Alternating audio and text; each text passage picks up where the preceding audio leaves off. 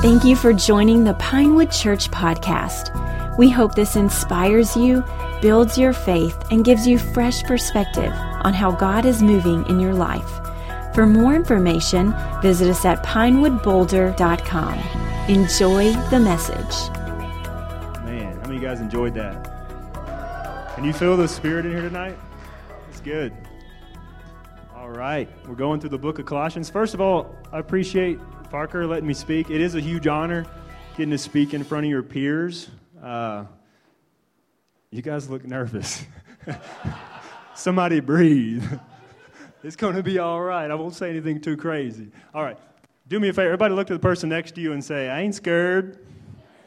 All right, if you're not scared, I ain't scared. All right, let's go. Let's do this. All right, Colossians chapter two is what we're talking about tonight. How many's enjoyed Par- uh, Parker talking the last three weeks on the book of Colossians? Yeah, it's been kind of boring for me too. No, come on, he's been bringing it the last three weeks. He's been hammering out truths on who Jesus is, one of the most profound books in the Bible on spelling out exactly who Jesus is in our life. He's supreme. He's sufficient. He's the head of the church he talked about last week. And we're getting into chapter two tonight, and we're going to take a further look at what God has for us in an otherwise pretty short letter. The book of, uh, the book of Colossians is a letter written by Paul, and it's four chapters. It's ninety-five verses, and it's pretty it's pretty short. You might ask, you know, why is Paul writing letters? Who's he writing it to? And most importantly, what does it have to do with me today? So we're going to jump into that, but first, how many people has ever been to the eye doctor? Or you just went to for a physical exam at your primary care physician's office, and he said, okay, we're going to do the eye exam now.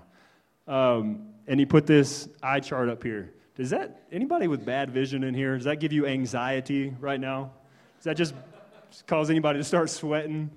You know, I'm a nurse practitioner. In the last thirteen months or so, uh, thirteen months or so, I've worked uh, with Colorado Department of Corrections in a prison in southern Colorado, and every once in a while you have an inmate come in that needs to get his eyes checked. Sometimes it's because he's been in a fight, you know, somebody scratched his eyeball, or sometimes he's been working in the kitchen, a chemical's in his eyes. Sometimes it's just a, he can't see. He just got bad vision. He's getting old, right? And he comes in to get his eyes checked, and we pull this chart out, and it's always funny to me, when you pull this eye chart out, how confident we are with that top letter. E. That's an E right there. That's an E. It's like, yeah, I got that one. It's okay, good. That's an E. Let's move down four or five lines. And they and you move down four or five lines. Okay, cover one eye up. And you cover the eye, and one of these inmates looks at it, and you look back at them, and they're, they're moving their eye. They're squinting. They're straining. They're trying to see what the letters say for. And, you know, there's only so many letters in the alphabet. And they're looking down. They're like, there's letters on that page. And they're like, F, no, Q, P, R. Oh, that's an R. Yep, that's an R. Next letter. And it's just, it's amazing to me how confident we are with the top letters. Then we get down lower, and it's like, you're right, I need glasses. Anybody in here ha- needs some visual correction? Anybody in here needs some contacts or some glasses? And that first time you put them on, you walked out outside or you drove down the street, and you said, that that billboard's been there, and I've lived here my whole life. That bird nest has been in my backyard, in the tree five feet from my deck my whole life. Or maybe you've been in a dating relationship for about three years, and you start consider reconsidering your life choices because you're, no, no, no, no, no, no, no. We won't go there. We see Paul's writing this letter to provide some vision correction to some people in the church in the city of Colossae. And I'm hoping that somebody here tonight has an experience just like that. Somebody here tonight is straining. You're squinting. You're looking at the world around you, and you're asking questions about Jesus. You're asking questions about God. You're trying to make sense of these different worldviews that you see. And maybe you're here and you're like, I'm, I'm not even sure I want to see Jesus clearly. I'm not even sure I care about what Jesus has to say. I've been burnt from churches in the past. I'm not sure I really even care about what he has to say at all. But there's somebody here. I'm praying that there's somebody sitting in this room tonight. I'm praying somebody sitting in this room tonight that's going to have their eyes open for the first time. That's going to say, wow, tonight's the first time I've seen Jesus clearly. Glasses on for the first time. And if that happens to you tonight, Don't be afraid to say out loud, wow, I just saw Jesus clearly for the first time. This is a vocal church. Nobody's going to care too much. So just go ahead and go ahead and speak it out. So, so let's jump into the text tonight. Colossians, so rich. Uh, there's so much in this short letter, so many nuances, so many doctrines that we could dive into. And so we're going to do it all tonight. I'm going to ask Matt and Ross to go ahead and lock all the doors. No, we won't do that to you. We'll leave, we'll leave the rest for Parker next week. Um, but we're going to go ahead and dive into the text. And as I read this, I want, I want you to just let the words of God wash over you. We're not going to be able to, I'm certainly not qualified to, to break this down fully for you, but I, I believe in the power of the Word of God. And as we read this, I want you to let that wash over you. And I, I believe it's going to impact somebody's life tonight. So Colossians chapter two, verses six through fifteen, here's what it says. So then, just as you have received Christ Jesus as Lord, continue to live in Him, being rooted and built up in Him, established in the faith, just as you were taught, and overflowing with gratitude. Be careful that no one takes you captive through philosophy, empty deceit, based on human tradition, based on the elements of the world rather than Christ Himself. For the entire fullness of God's nature dwells bodily in Christ. If you've been filled by Him, who is the head over every ruler and authority, you were also circumcised in Him with a circumcision not done with hands, by putting off the body of flesh and the circumcision of Christ. When you were buried with Him in baptism, which we're doing tonight, let's go, in which you were also raised with Him through faith in the working of God, who raised Him from the dead. And when you were dead in trespasses and in the uncircumcision of your flesh, He made you alive with Him and forgave us all our trespasses. He erased their certificate of debt with its obligations, let's go, that was against us and opposed to us, and has taken it away by nailing it to the cross. He disarmed the rulers and authorities and disgraced them publicly. He triumphed over them in Him. So point number one, got an equation for you. Jesus plus nothing equals everything. Jesus plus nothing equals everything. I think a little bit of background helps a lot when you look at a book like this. Um, Paul's in prison in Rome, Italy. This is, you got to go back almost two thousand years, sixty-two A D, okay? He's got a younger man named Timothy who's kind of like his protege, right? Um, it's like if you're training somebody up underneath you at work, this is the person that you're bringing up. This is Paul's guy, it's Timothy. And most likely he's the one putting pen to paper on this. Paul's in prisoner uh, in prison. He's literally chained up to a wall. And the envelope on this letter is addressed to a community of people in a city called Colossae. You say, Colossae, never heard of it. What's that? Think uh, think modern Turkey. If you think like North Mediterranean Sea, that kind of gives you a little bit of an understanding of their diet, their climate, their culture. Not a bad place to live, right? Big trade town, right on the sea, right? So he's writing this letter to these people in the church of Colossians. Now, Paul's most likely never seen these people. He didn't start this church, and he's most likely never going to see these people. But he's writing this letter in response to some false teaching that has crept into the church. And so Paul even writes in the first chapter, he says, man, I would love, I'm yearning, I'm dying to come see you guys. He's like, I would love to come to Colossae Conference. sixty-two A D I want to come speak there. He's like, but he can't. Why? He's in prison. He's in Rome. He can't get there. And we don't know that he ever met these people. But he lo- the brothers in Christ, he loves them. He wants to see them. He didn't start the church. A man named Epaphras is the church planner here. He's the guy who started this church. He's the guy pastoring this church. And he's the guy leading this group of, of young believers in this new church, church plan. But Epaphras has some problems. And his problems are false teaching, mixed doctrines, confusion in these in these young group of believers about what is true, what's not true. And these people are searching for truth, but they need their vision corrected. They're not seeing things clearly. And one of the rumors that's going around in this church is, listen to me, Jesus is good, but He's not God. Okay? Jesus is special, but He's not everything. Jesus can get you going spiritually, but He can't get you through. And these are some of the rumors going through the church that Paul is writing to correct. How many know that, let's bring it up today, that Pinewood's a young church plant? Not too different from this church in Colossae. We launched, what, less than a year ago? Um, and, man, this is a vibrant community. We're seeing people come in every week. We're seeing lives change. We're seeing prayers answered. We're seeing people get baptized even here tonight. And it's a lot of fun to see. But how many know a young church is also very fragile? A young church is vulnerable. A young church is trying to dig its roots in. It's trying to find its identity. It's trying to figure out, okay, what exactly are we going to stand on? It's building a foundation. You know, we're growing in the gospel. We're growing in our understanding of this amazing gift called grace. But how many know that these doors are open to everybody?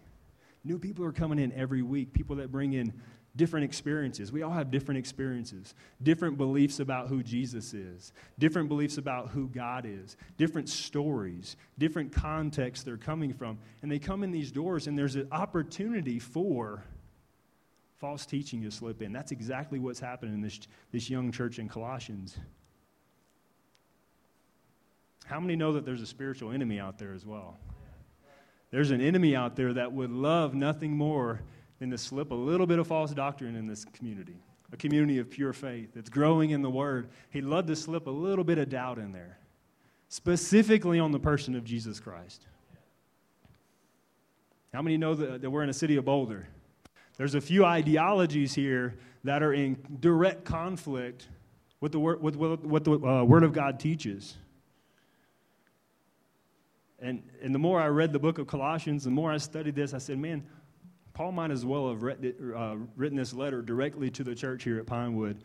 Uh, it was important then, but you fast forward two thousand years, and the Holy Spirit was in our mailbox. He's reading our mail. He's saying, you know what? I've got a message for these people tonight from my word, specifically a message about who Jesus is. So when Paul says it like this, chapter two, verses six through eight, he says, just as you have received Christ Jesus as Lord, continue to live in him, being rooted and built up in him and established in the faith, just as you were taught and overflowing with gratitude.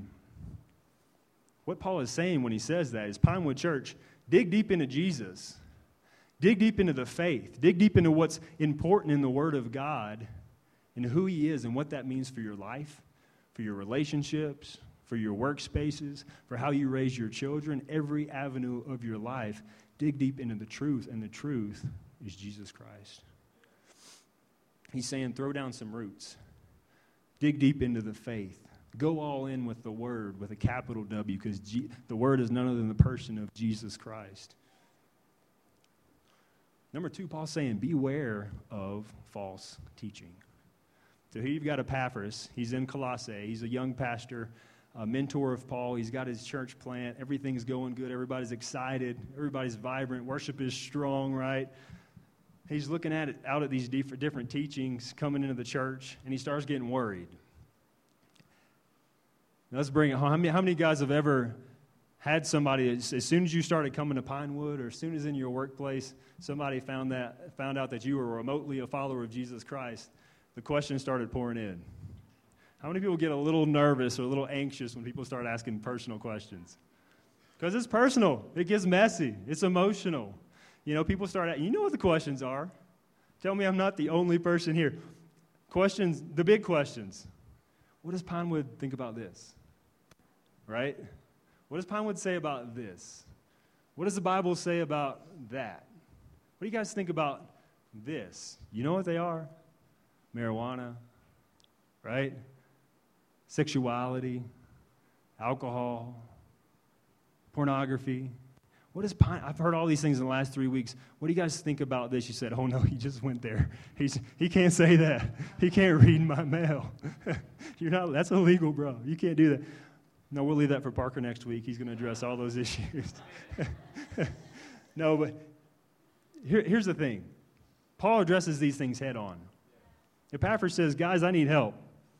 Here's what he does. He goes and seeks wise counsel. He says, you know what? I don't know how to answer these questions. I'm nervous. My blood pressure goes up when I'm hearing these things. There's a problem here, and I need to find answers from the Word of God. So he goes to the man of God. He, he goes to the man who has revelation from God. Now, he packs his bag and travels thirteen hundred miles from Colossae to Rome. He gets in the prison. Paul's sitting there in chains. Paul says, how's it going? How's the church in Colossae? He's like, it's going good. It's a vibrant community. We're growing, but we've got some problems. We've got some threats. And he says, you know what? These threats could potentially tear this thing to the ground. They're that serious.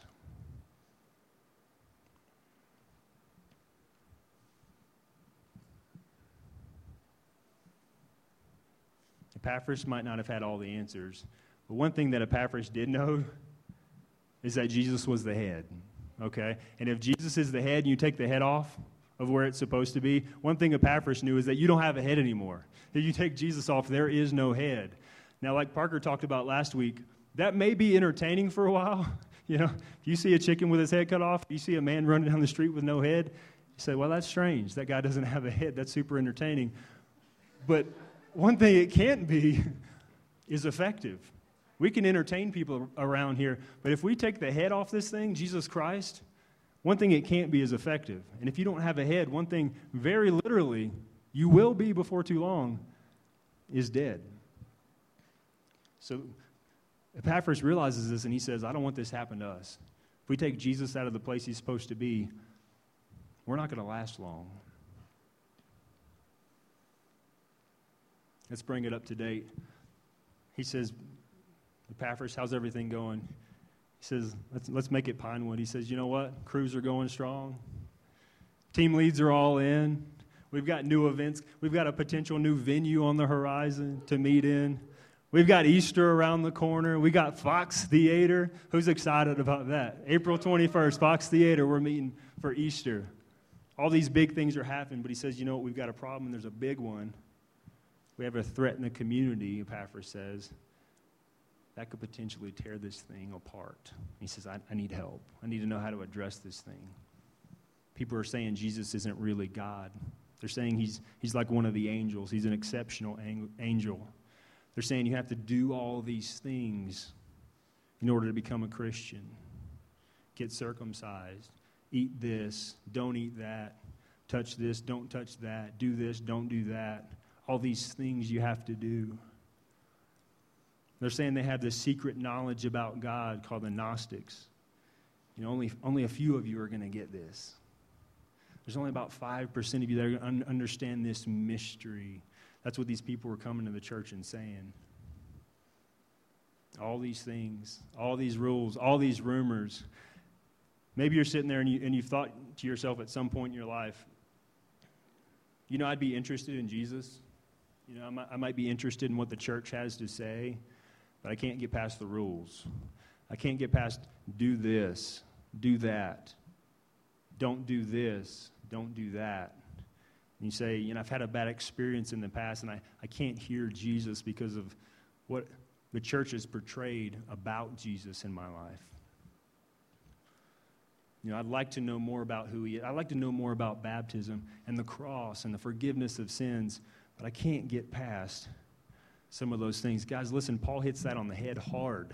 He punches them right in the teeth on this, and he says, you know, if it's all about getting your act together, if it's all about behavior modification, if it's all about self-improvement,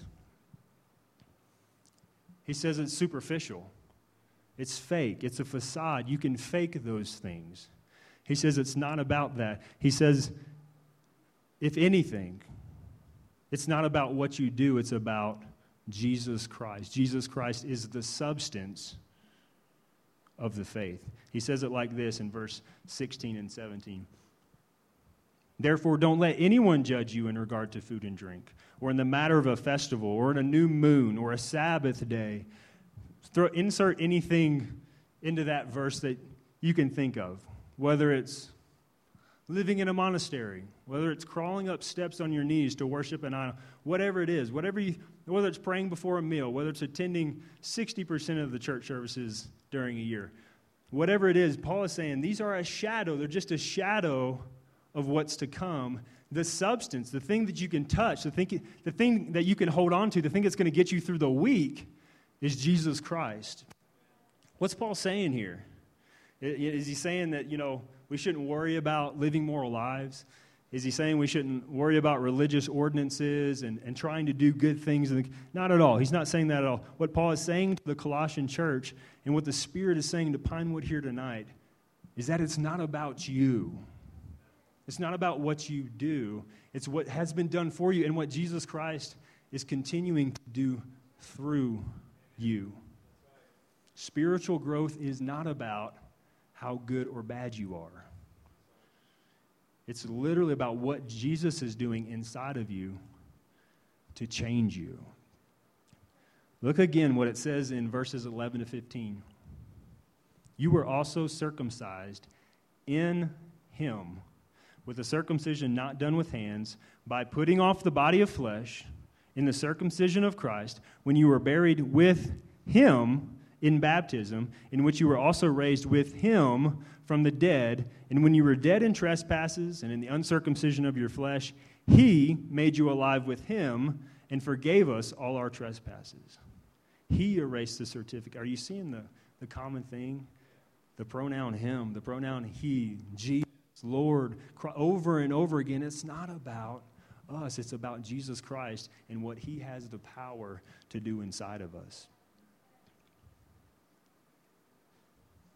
If you sum up the book of Colossians over, I, me and Parker talked about this. If you sum up the book of Colossians over and over again, it's that Jesus is everything. Jesus is everything. Jesus is enough. He's the creator. All things were created by him. All things were created for him. Maybe you're sitting there tonight, and we've all had these These these these questions, the biggest questions of life are things like, where did I come from? You know, what what is my purpose? Why am I here? Can I know why I'm here? And Paul hits it on the head. Jesus, the Holy Spirit through Paul in this book of Colossians, hits it right on the head when he says, you know what? You were created by Jesus, and you were created for Jesus. That's the answer to those two questions right there. Where did I come from? You were created by Jesus. What am I here for? You're created for Jesus and his glory. Jesus is everything. Then he hits hard on chapter two and he says, you know what? Not only is Jesus everything, but Jesus is in you.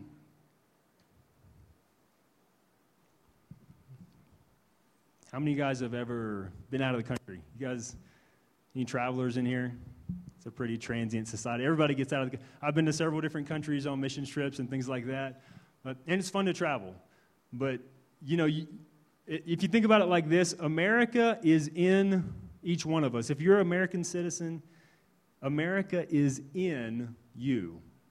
You've got your passport, you're traveling to the airport, maybe you got your copies in different suitcases, right? And America's in you. Wherever you go, you've got America as part of who you are.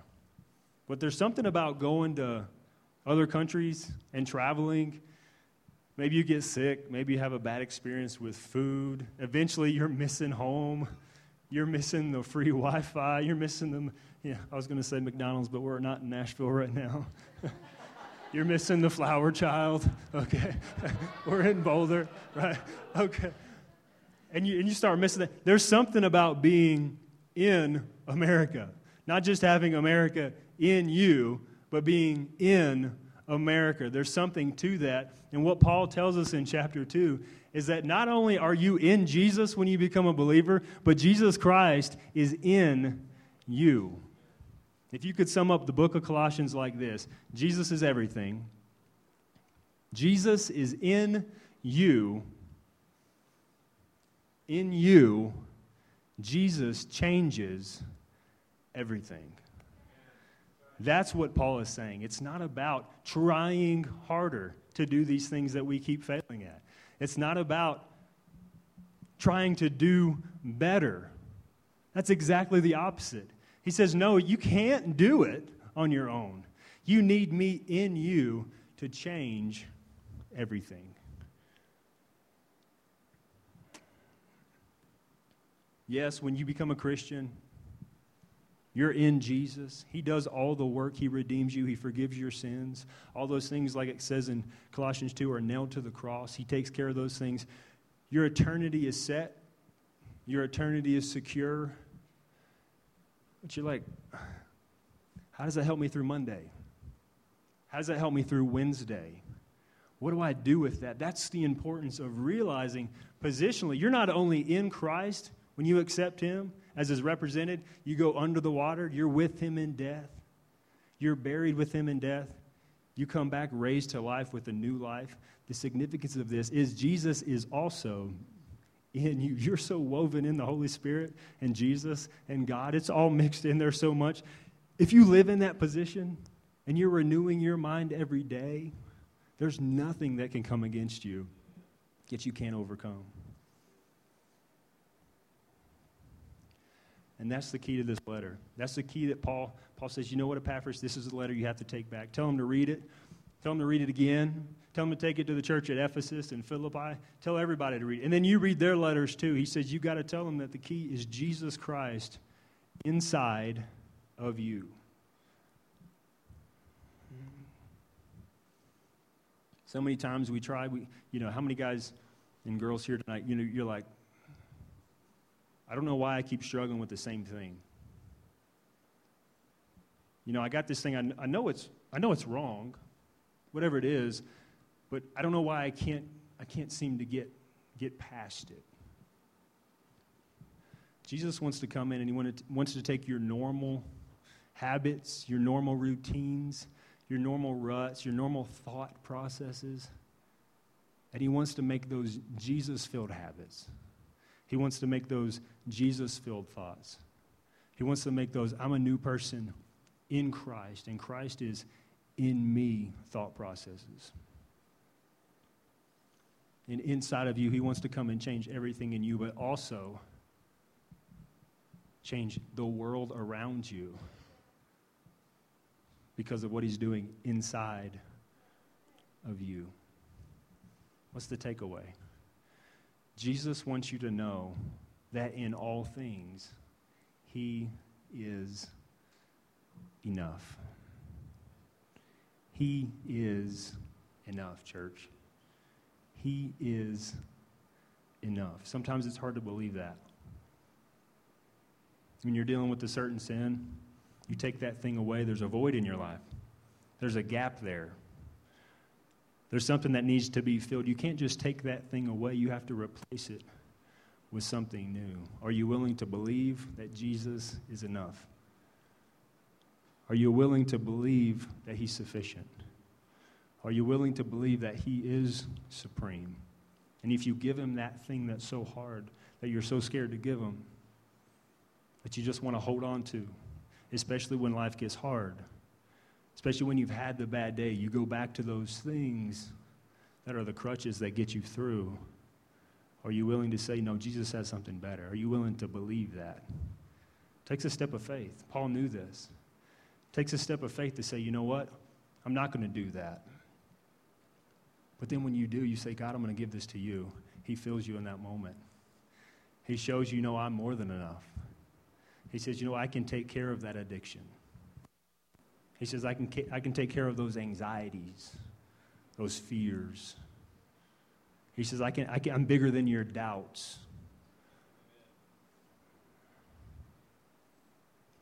But it's our choice.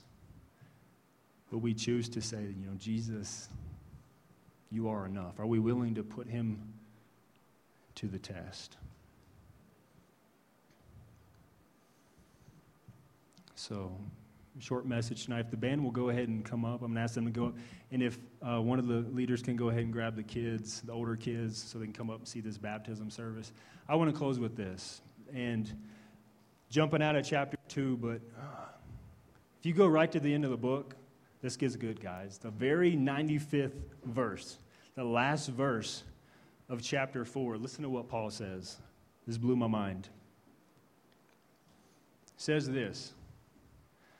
I, Paul, am writing this greeting with my own hand. And stop there. Wait, what? Paul says, I'm writing this with my own hand. Well, okay, why is he saying that? Well, we talked about Paul's literally chained up to a wall. He's in prison for preaching the gospel of Jesus Christ. His hands are literally tied up to a wall. So he's got most likely Timothy, his protege, writing this thing putting pen to paper the things that the Holy Spirit has inspired and given Paul to write down to this church in Colossians. And he says, Timothy, come over here. Bring me the pen. Put it right here in my hand. Bring the parchments over here. And can you imagine receiving that letter and the, the font changing, the handwriting changing? And people say, you know what? This Paul says, this is my handwriting. I'm writing this final greeting to you guys. And that blew my mind. Why? Because what is he writing about? He's writing about his position in Christ. He's writing about everything that it that you need to overcome, every problem, every suffer, every temptation, every false doctrine. He's saying Jesus is enough. He's chained to a wall. And he's saying, you know what? Grace be with you. Remember my chains. He writes this down and he says, you know, what does that say for us today? What does that tell us today? It tells us this. It doesn't, your circumstances do not predict or determine whether or not Jesus Christ is going to be able to fulfill his purpose in your life and in everything that he wants you to do. Your circumstances, your trials, your te- temptations, you're chained to a wall. He's writing this letter and fulfilling God's purpose in his life. This is the guy writing the letter.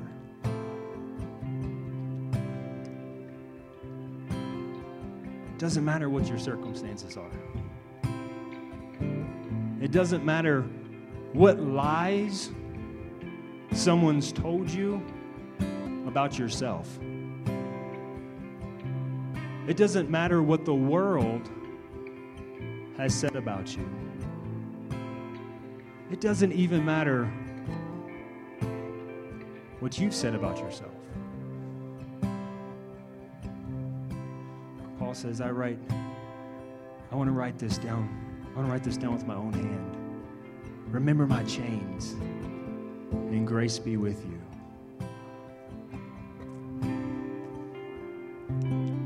Is anybody in here afraid of that? Just any, is it, just giving anybody anxiety and fear to say, you know what? It sounds good. It sounds like it might work. I don't know. It's new to me. Maybe you've tried this a thousand times and you're like, that scares me to death. And you're not sure, you know, am I, am I really willing to give that a try? Is this turning over everything and putting into practice that Jesus is everything? Really what you make it out to be.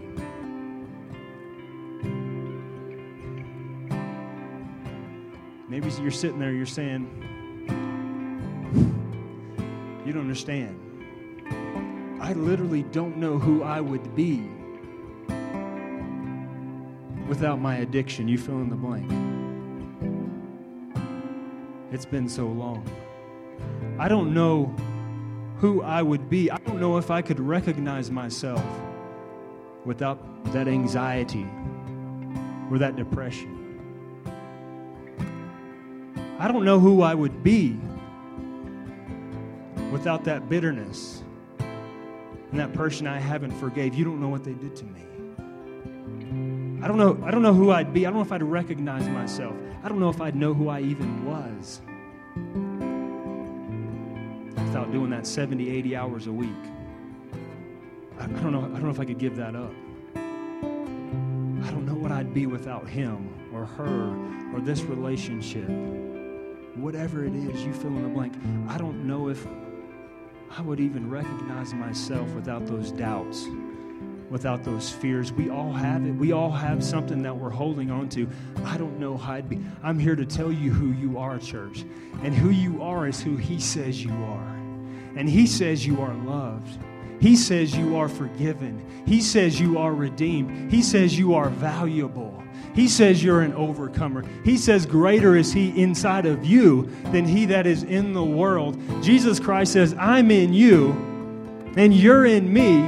He says, if you believe that and you're a part of this body, you are who I say you are. It doesn't matter what the world says you are. It doesn't matter what that person says you are. It doesn't even matter what you say you are. You are who He says you are, and He says you are my child. He says you belong with me. He says I've got a purpose for your life, and if you'll trust that, if you'll trust me with that, He says I'll show you that I'm more than enough. I'm more than sufficient to fill every need that you have. And He says, watch what I can do. Watch what I can do through you to change everything. Jesus is everything, church. Jesus is in you, and in you, Jesus changes everything. He is enough. Would everybody stand on their feet? We're about to bring the house down with worship here. But before I do, I'm going to ask that both Parker and Jess, during this last worship song, just stand right up here at the front. You said this is a little different than usual. Yeah, it is. But this is an opportunity. This is going to be an open altar for everyone here tonight. If you're like, you know what, I've never heard it quite like that. But I've never made Jesus the Lord of my life. He's not the Lord of my heart. I've never become a follower. I've never committed my ways to Him. You say, I want to do that tonight. This is a great opportunity. Come up here and, t- and grab them by the hand, put a hand on their sh- on their shoulder and say, you know what, I just want to know more about that. Or find us afterwards. We'll talk to you anytime about that. Maybe you're here tonight and you're like, we've got this big pool here, guys. We're having a Dunkin' party tonight. And you're like, I'm a follower of Jesus, but I'm scared to death to get baptized, right? I just put it off. I've never done it before. It's open. It's warm. It's full. It's kind of warm. Okay. It's warmer than it was last time. I'll say it that much. No, it's good. So you say, hey, I want to be baptized. I want to, I want to take that next step in obedience. This is your night. We've got clothes. We've got towels for you. We've got the bells ready, hopefully, right? Maybe you're here tonight and you're saying, you know, this hit me on the head. I had a tough week. Or I've got a big week coming up. I just need somebody to pray over me. I just need some encouragement. You want somebody to put a hand on your shoulder and just pray for you. This is your opportunity. We're going to bring the house down and worship, guys. And as we do, this offer, offer, uh, altar is open to each and every one of you. Let's go ahead and sing. Our community at Pinewood Church aims to meet people where they are and point them to Jesus in Boulder and around the world. Thank you for your support. If you would like to further connect with us, you can find out more at pinewood boulder dot com or on any social media platform with the handle at Pinewood Boulder.